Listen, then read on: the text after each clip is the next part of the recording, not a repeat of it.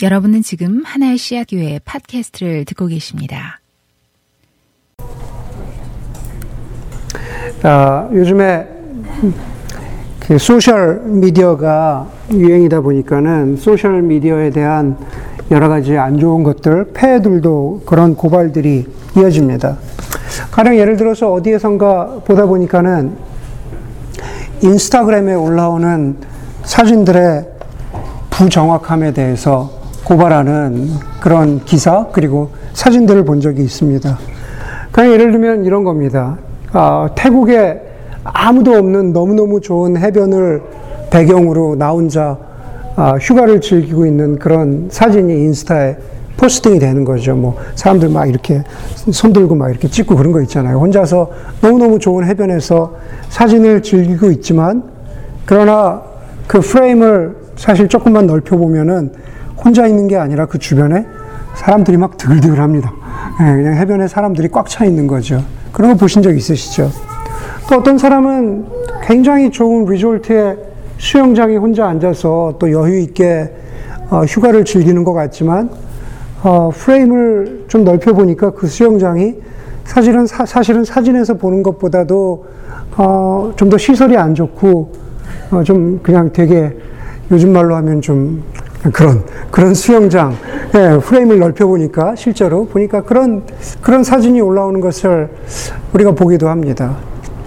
그냥 예를 들어서 어떤 부부가 굉장히 어, 멋있는 아주 우아한 레스토랑에서 어, 저녁을 먹고 있는데 예, 그 프레임을 조금 넓혀 보니 사실은 우아함과는 거리가 먼 옆에 유모차가 있고 그 다음에 하이처에 아이는 앉아서 막 빽빽 울고 있는데 어쨌든 인스타그램에 포스팅을 해야 되니까 아무 일도 아무도 없는 것처럼 두 사람만 이렇게 서로의 눈을 지그시 바라보면서 네, 그런 사진을 연출하는 것도 있고 하여간 하여간 무엇인가 무엇인가 그 프레임 밖으로 벗어나면은 네, 그 프레임 밖으로 벗어나면 우리가 보지 못하던 것들이 많이 올라오는 것을 봅니다.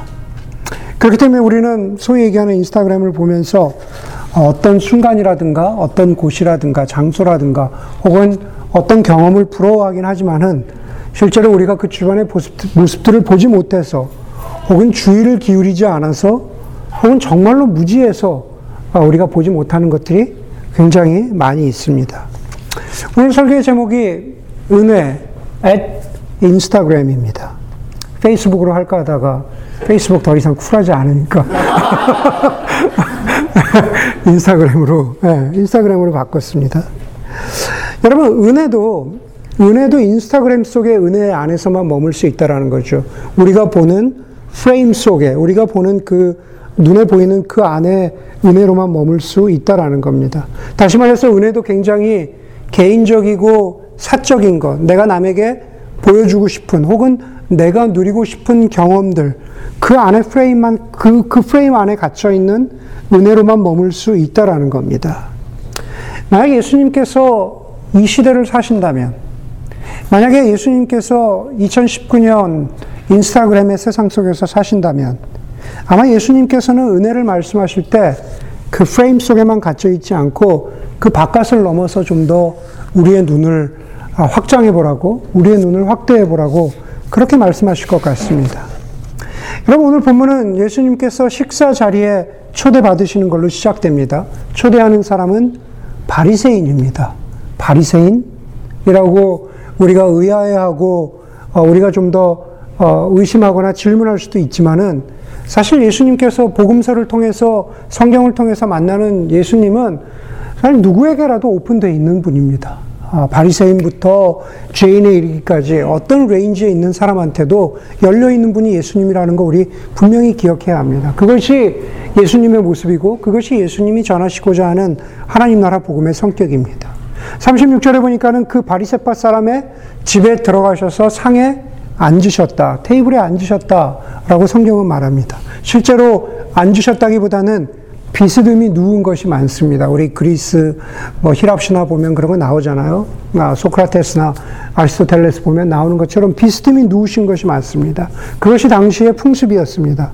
초대받은 주인공은 비스듬히 누워서 그러면서 사람들과 더불어서 식사를 하고 있었습니다. 그리고 당시의 유대 풍습은 그 집이라는 것이 한 가정집이라는 것이 한 동네에서 특별한 이유가 없다면 누구나 드나들 수 있는 구조를 가지고 있었던 거죠. 다시 말해서 그냥 집 문을 어, 누구나 드나들 수 있도록 열어놓은 것이었습니다. 쉽게 드나들 수 있는 곳이었습니다. 그렇기 때문에 많은 사람들이 예수님의 소문을 듣고 그 바리새인 시몬의 집에 왔고 그리고 오늘 본문에 등장하는 한 여인이 식사하시던 예수님께 다가옵니다.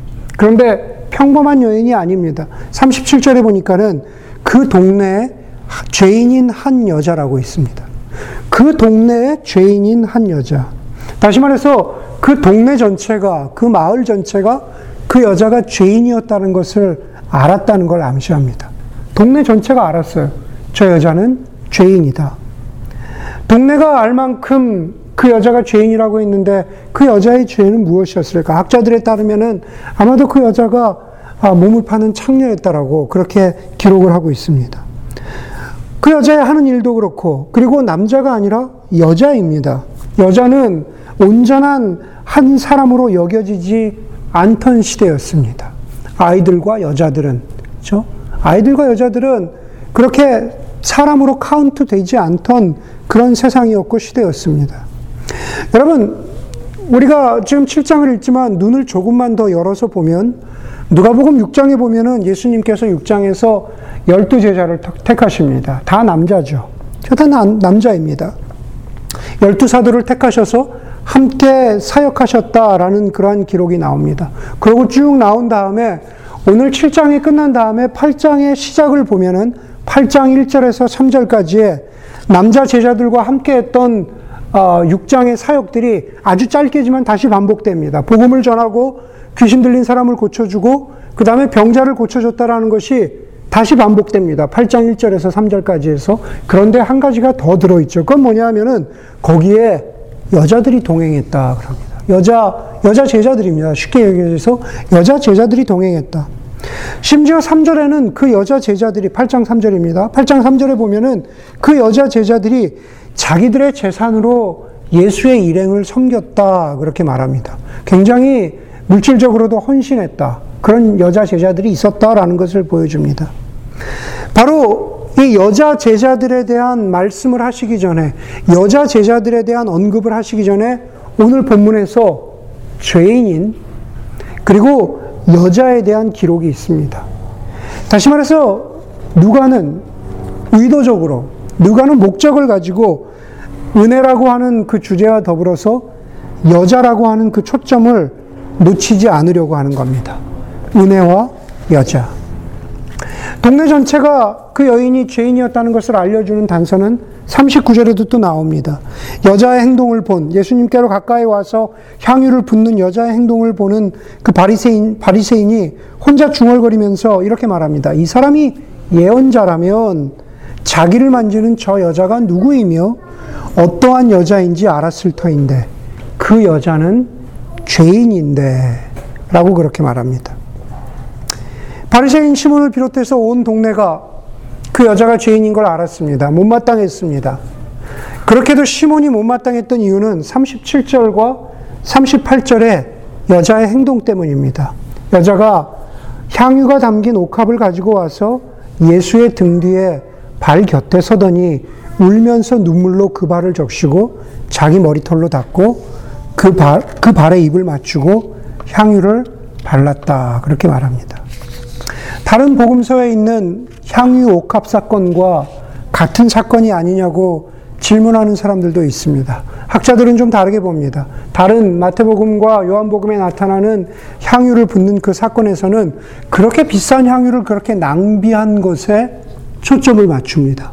그렇죠? 그렇게 낭비한 것에 초점을 맞춥니다. 그런데 오늘 이 사건에서는 초점이 어디에 있습니까? 여자가 예수께로 너무 가까이 왔다라는 겁니다. 여자가 너무 가까이 왔다. 아까 말씀드린 대로 누구나 드나들 수 있는 집의 구조였기 때문에 만약에 한번 상상해 보세요. 이렇게 이렇게 잔치상이 펼쳐져 있는데 예수가 이 상석에 앉았는데 여자가 그냥 들어와서 저 잔치상 저 구석에 앉아 있다가 조용히 앉아 있다가 죄인이지만 저 끝에 앉아 있다가 조용히 음식을 먹고 떠났다면은 아마 누가는 오늘의 사건을 기록하지 않았을 겁니다. 그런데 중요한 것은 이, 아, 이 여자가 예수께 가까이 왔다라는 거죠. 여자의 행동 하나하나는 멀리 떨어져서는 할 수 없는 일들입니다. 여자는 여자는 집주인 바리새인으로부터 손가락질을 받았는데 그것은 바로 여자가 했던 가까이 와서 바로 곁에서 했던 비정상적인 행동 때문에 그렇습니다. 제가 왜 비정상적인 행동이라고 말씀드릴까요? 아마 다른 복음서에 등장하는 향유 옥합 사건과 비슷한 그것이 반복되기 때문에 그렇습니다. 만약에 여자가 우리가 흔히 성경에서 듣는 나드 향유라고 하는 고급 향유를 사용했다면 그 향유는 요즘 기준으로 따지면 파운드에 파운드에 아마 300 300 데나리온 다시 말해서 성인 한 남자의 1년 어, 품삯, 1년 월급에 해당하는 걸 겁니다. 아마 여자 향수가 아무리 비싸도 1파운드에 우리 형제 1년 연봉에 해당하는 그런, 그런 향수는 없을 거 아니에요. 굉장히, 굉장히 고급진 향이었을 거라는 겁니다. 대개, 대개 그 향유를 머리에 바르는데, 흔히 그 당시 풍습으로는 향유를 머리에 바르는 겁니다. 냄새가 좋게 하기 위해서 그렇겠죠. 머리에 바르는데, 이 여자는 향유를 예수님의 발에 부었다. 그렇게 말합니다. 이 비정상적인 행동을 한 이유는 무엇일까? 왜 이런 비정상적인 행동을 했을까? 그것은 여자가 비정상적인 은혜를 받았기 때문입니다. 비정상적인 은혜를 받았기 때문에 그래요. 아마 여러분들 가운데 그렇게 질문하는 사람이 있겠죠. 그럼 우리가 받는 은혜 가운데 어떤 은혜는 정상적이고 어떤 다른 은혜는 비정상적일까? 은혜에는 그런 두 종류의 은혜가 있을까? 라고 질문을 하시는 분들이 있을지 모르겠습니다. 그런데 여러분 결론부터 말씀드리면 모든 은혜는 비성, 비정상적입니다. 하나님의 모든 은혜는 비정상적입니다. 여러분 요즘에는 큰 쇼핑몰들이 장사가 안 되기 때문에 그렇죠? 큰 쇼핑몰들이 아, 장사가 안 되기 때문에 많이 없어지긴 했지만 예전에 90년대, 2000년대 초반만 하더라도 쇼핑몰, 백화점들이 장사가 잘 될 때, 장사가 잘 되는 쇼핑몰에 가면은 사람들의 눈에 가장 띈, 눈에 잘 띄는 곳에 어, 번쩍번쩍거리는 어, 주로 멀세디스 벤츠가 돌아가고 있었습니다. 예, 돌아가고 있으면서 지나가는 사람 누구나 어, 스윕스테이크라고 하죠. 경품 추첨. 거기다가 이름 넣고 전화번호 넣고 그 다음에 뭐 이메일 주소 넣고 하면은 언젠가 그 경품 추첨을 하는 거죠. 누구나 다 멀시디스 벤츠를 경품으로 탈 수 있는 찬스가 있었습니다. 그래서 누구나 서서 누구나 서서 거기다가 집어넣고 그렇게 했습니다. 저는 했을까요? 안 했을까요? 했을까요? 안 했을까요? 저 너무 거룩하게 보지 마세요. 저도 한두 번 했던 걸로 기억이 납니다. 한번 해볼까? 그리고 집어였던 것 같습니다. 백화점은 아니지만은 저희 아는, 저희 아는 커플 가운데는 그래서 정말로 멀시디스 벤츠가 당첨된 커플이 있어요. 예, 신혼여행 가서 예, 그걸 집어였는데 진짜로 당, 당첨이 됐어요. 예, 그래서 그걸로 다운페이해서 집 사더라고요. 예, 여러분, 예, 오늘 뭐 그냥 한번 얘기해 봅시다. 형제가 거기다 경품 추첨을 했습니다. 예. 근데 됐어요. 예. 멀세디스 벤츠가 당첨이 됐다고 연락이 온 겁니다. 멀세디스 벤츠를 타도 되고, 그걸 팔아서 다른 용도에 써도 되고, 뭐가 됐던지 간에, 심지어 당첨도 됐는데 tax free, 또 income tax free, 얼마나 좋을까요? 예. 너무너무 신이 나가지고, 이제 막 차를 받아서 키를 들고 저 밖에 있는 예, 반짝반짝한 멀세디스 벤츠를 이제 내가 운전해서 집으로 오려고 하는데 사무실에 있는 사람이 부릅니다. 잠깐만요. 미스터. 예, 제가 지금 다시 보니까 문제가 생겼습니다. 예, 문제가 생겼습니다. 아직 18살이 아니네요. 라고 한다거나, 라고 한다거나. 어, 보여주신 license를 보니 아직 캘리포니아 주민이 아니네요. still 펜실베니아 주민이시군요. 네, 캘리포니아 주민만 해당되는 경품 추첨입니다. 라고 이야기한다면 네, 자격이 안 됩니다. 키를 놓고 가세요. 멀세디스 벤츠에 당첨된 건 맞습니다. 여러분이 지불할 건 아무것도 없습니다. It is free, but you are not qualified. 그렇죠? 공짜이긴 하지만 자격이 안 됩니다. 캘리포니아 주민이 아니기 때문에. 정말 그러면 미치고 한장을 노리시겠죠. 예. 예, 막 미칠 것 같아요? 이지컴 이지고. 아, 이지컴 이지고. 성숙한 사람입니다. 네. 여러분, 비정상적인 은혜, 혹은 정상적인 은혜, 은혜는 모두 비정상적입니다. 은혜는, 하나님의 은혜는, 우리에게 부어주시는 하나님의 은혜는 공짜이지만, 그에 못지않게 중요한 것은 그 은혜는 그 은혜를 받는 자격에 아무런 제한이 없다는 겁니다. It's free, everyone qualified. It's free and everyone qualified. 그런 의미에서 은혜는 비정상적입니다. 여자가 비정상적인 은혜를 받았다는 것은 바로 그런 뜻입니다. 은혜는 아무런 대가 없이 주어지는 것이기도 하지만은 동시에 은혜는 자격을 믿지 않고 자격을 묻지 않고 누구에게나 주어지기 때문에 비정상적입니다. 예수님은 그 비정상적인 은혜에 대해서 설명하시고자 41절에서 43절에 나오는 비유를 들어서 설명하시는 거죠. 그, 그 비유에 따르면, 저 누가, 누가 더 많이 탕감 받았겠느냐. 그 비유에 따르면 여자는 빛을 더 많이 탕감받은 사람입니다. 여자는 빛을 더 많이 탕감받은 사람입니다. 그래서 그 비싼 향유를 예수님의 발에 붓는 어찌 보면 비정상적으로 보이는 행동을 한 것이죠. 47절에 보면 조금, 조금 이상해 보이는 문장이 하나 나옵니다. 47절에 보니까 예수님이 이렇게 말씀하십니다. 이 여자는 그 많은 죄를 용서받았다. 그것은 그가 많이 사랑하였기 때문이다. 아니, 정확히는 그녀죠. 이 여자는 그 많은 죄를 용서받았다. 그것은 그녀가 많이 사랑하였기 때문이다. 여러분, 여자가 예수님의 발에 비싼 향유를 부을 만큼 예수님을 많이 사랑했기 때문에 죄를 용서받은 게 아닙니다. 내가 이렇게 비싼 향유를 부었더니 예수님이 내가 이렇게 죄가 많음에도 불구하고 나를 용서해 주셨다. 이렇게 이 문장을 해석해서는 안 됩니다.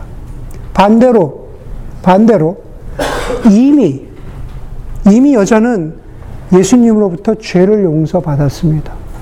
그 죄가 온 동네가 알 만큼, 자신이 부끄러워할 만큼, 마치 용서받지 못할 만큼 큰 죄였는데, 그런데 이 여자는 이미 예수님으로부터 죄를 용서받았습니다. 그때가 언제인지 본문은 그 시기에 대해서, 그 타임에 대해서는 정확히 말하고 있지 않습니다. 그러나 죄를 용서받았기 때문에, 죄를 용서받았기 때문에, 다시 말해서 비정상적인 은혜를 입었기 때문에 향유를 붓는, 예수님의 발에 향유를 붓는 사랑의 행동을 했다고 보는 것이 더 맞습니다.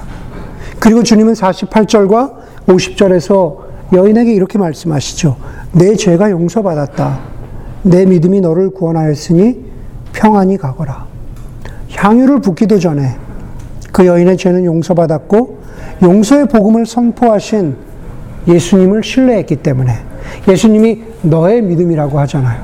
죄를 용서해 주신 예수님을 신뢰하는 바로 그 믿음, 바로 그 너의 믿음이 너의 믿음이 너를 평안히 가게 한다라고 말씀하십니다.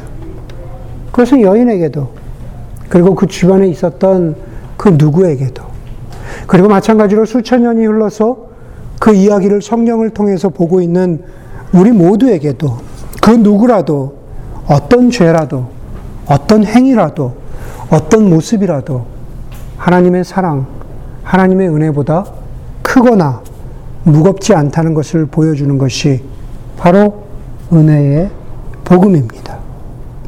은혜의 복음입니다. 여러분, 우리가 저희 교회가 주일 10시에 예배를 드리면서 확인하는 것은 늘 우리가 주일 10시에 이 자리에 모여서 확인하는 것은 바로 이 은혜의 복음이죠. 우리는 우리는 은혜의 사람들, 우리 모두는 서로 다르지만 우리를 자격과 상관없이 우리를 묶어 주시는 하나님의 은혜 때문에 우리 이 자리에서 서로를 형제라, 자매라 부르면서 사랑합니다.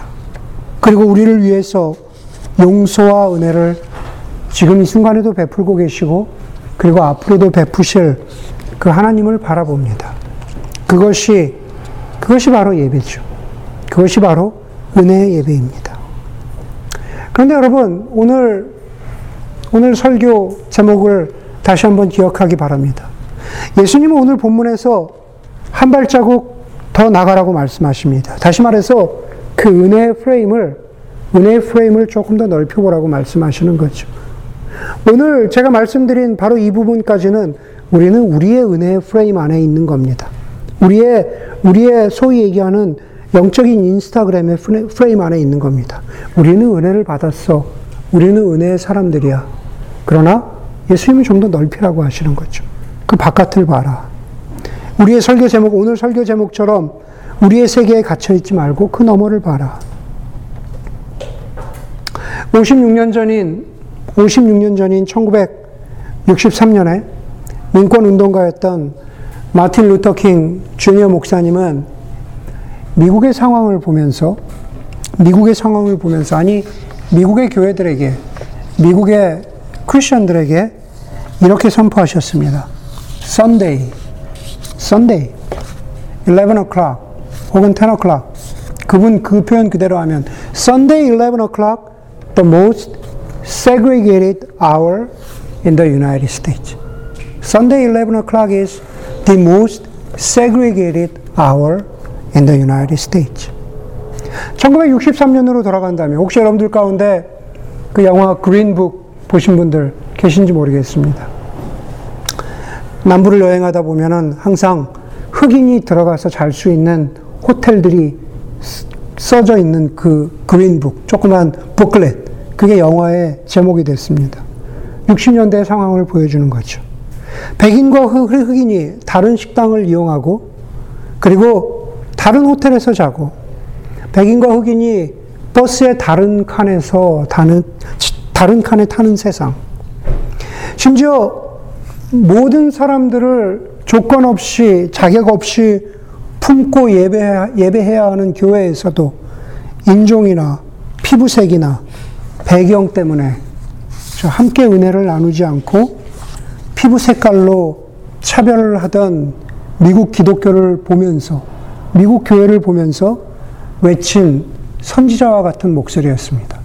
11 o'clock, the most segregated hour in the United States. 여러분 한번 조금 생각해 보십시오. 56년이 지난 지금 미국은 그 마틴 루터 킹 목사님의 외침에서 얼마나 더 나아갔을까? 얼마나 더 진보했을까?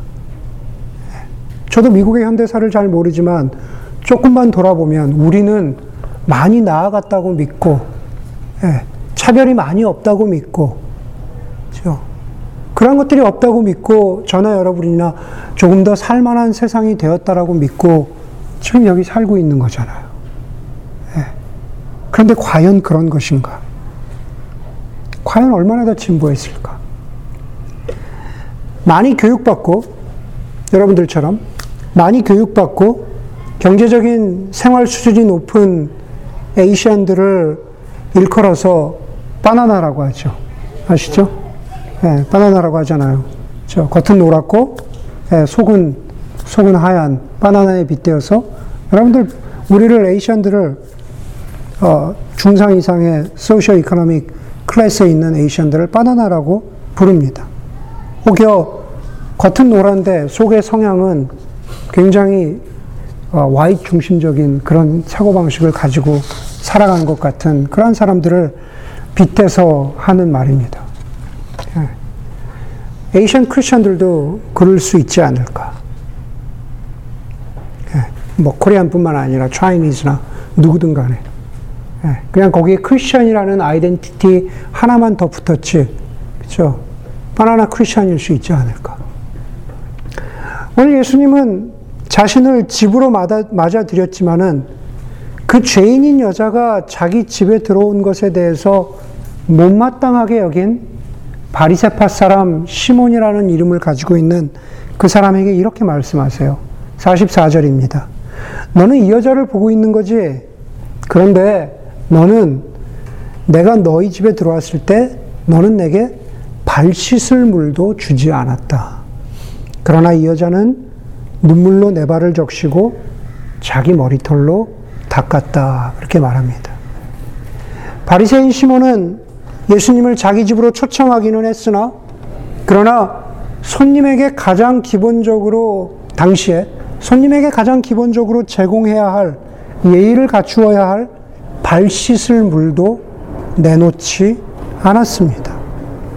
손님을 초대하는 그런 격식은 있었을지 모르지만 그러나 정말로 마음을 다해서 예수님을 맞아주는 환대는 환대는 오늘 본문에서 찾아볼 수가 없습니다. 여러분 바리새인 시몬의 모습이 바리새인 시몬의 모습이 오늘 우리 교회의 모습은 아닌가?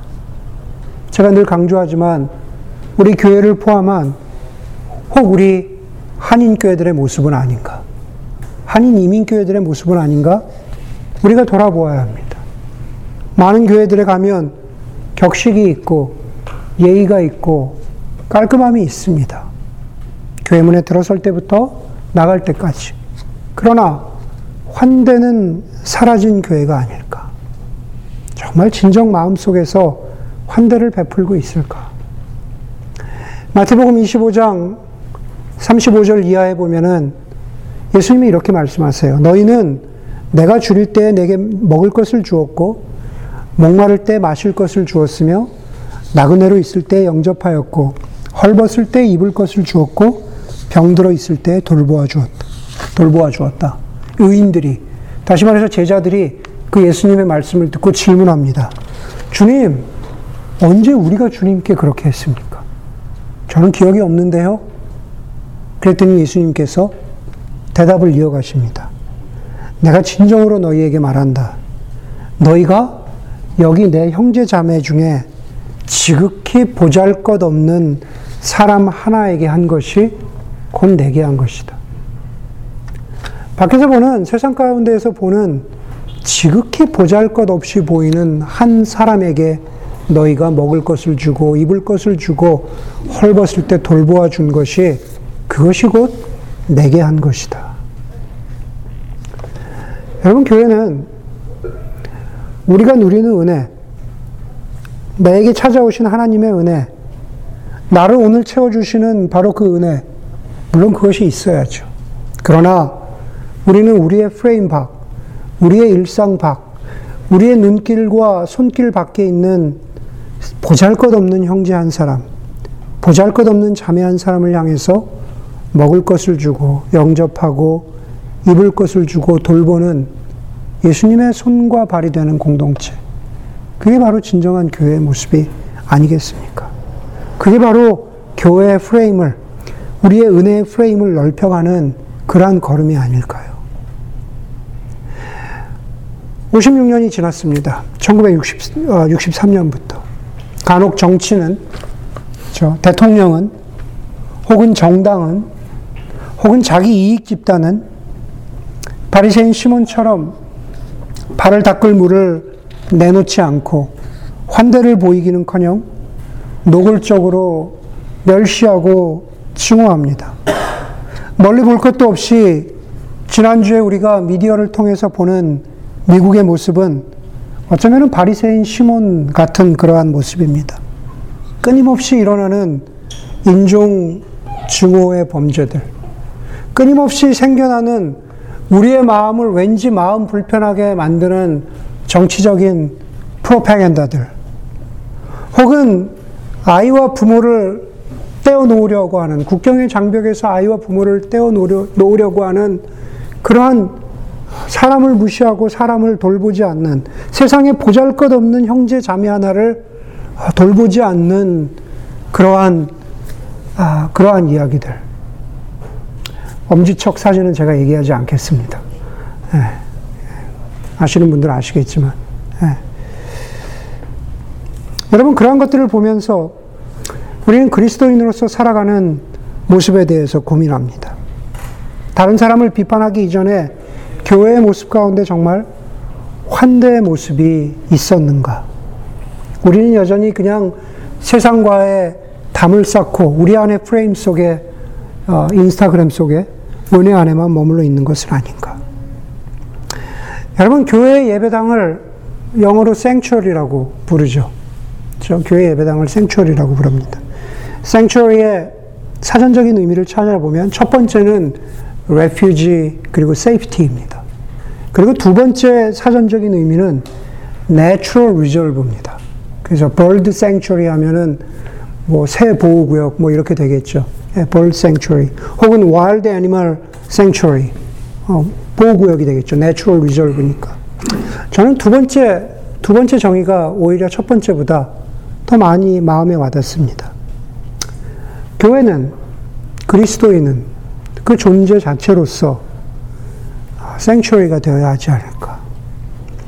여러분, 우리 자신을 포함해서 이 땅을 살아가는 우리 모두는 흔히 이야기하기를 그냥 인생길을 걸어간다고 말합니다. 어느 곳에선가 태어나서 어느 곳에선가 죽음을 맞이합니다.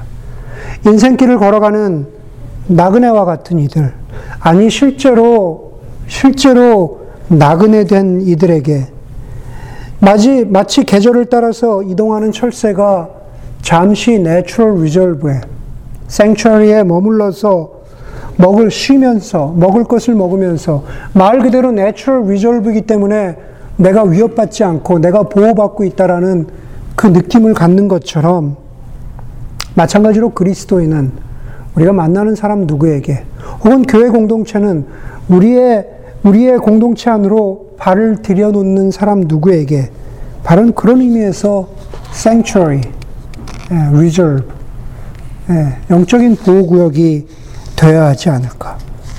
그것은 이념이나 피부 색깔이나 교육적이고 사회적인 그러한 배경을 넘어서고 지지 정당을 넘어서고 대통령을 넘어서서 우리 교회와 그리스도인들이 가져야 하는 그러한 모습이어야 한다고 저는 믿습니다.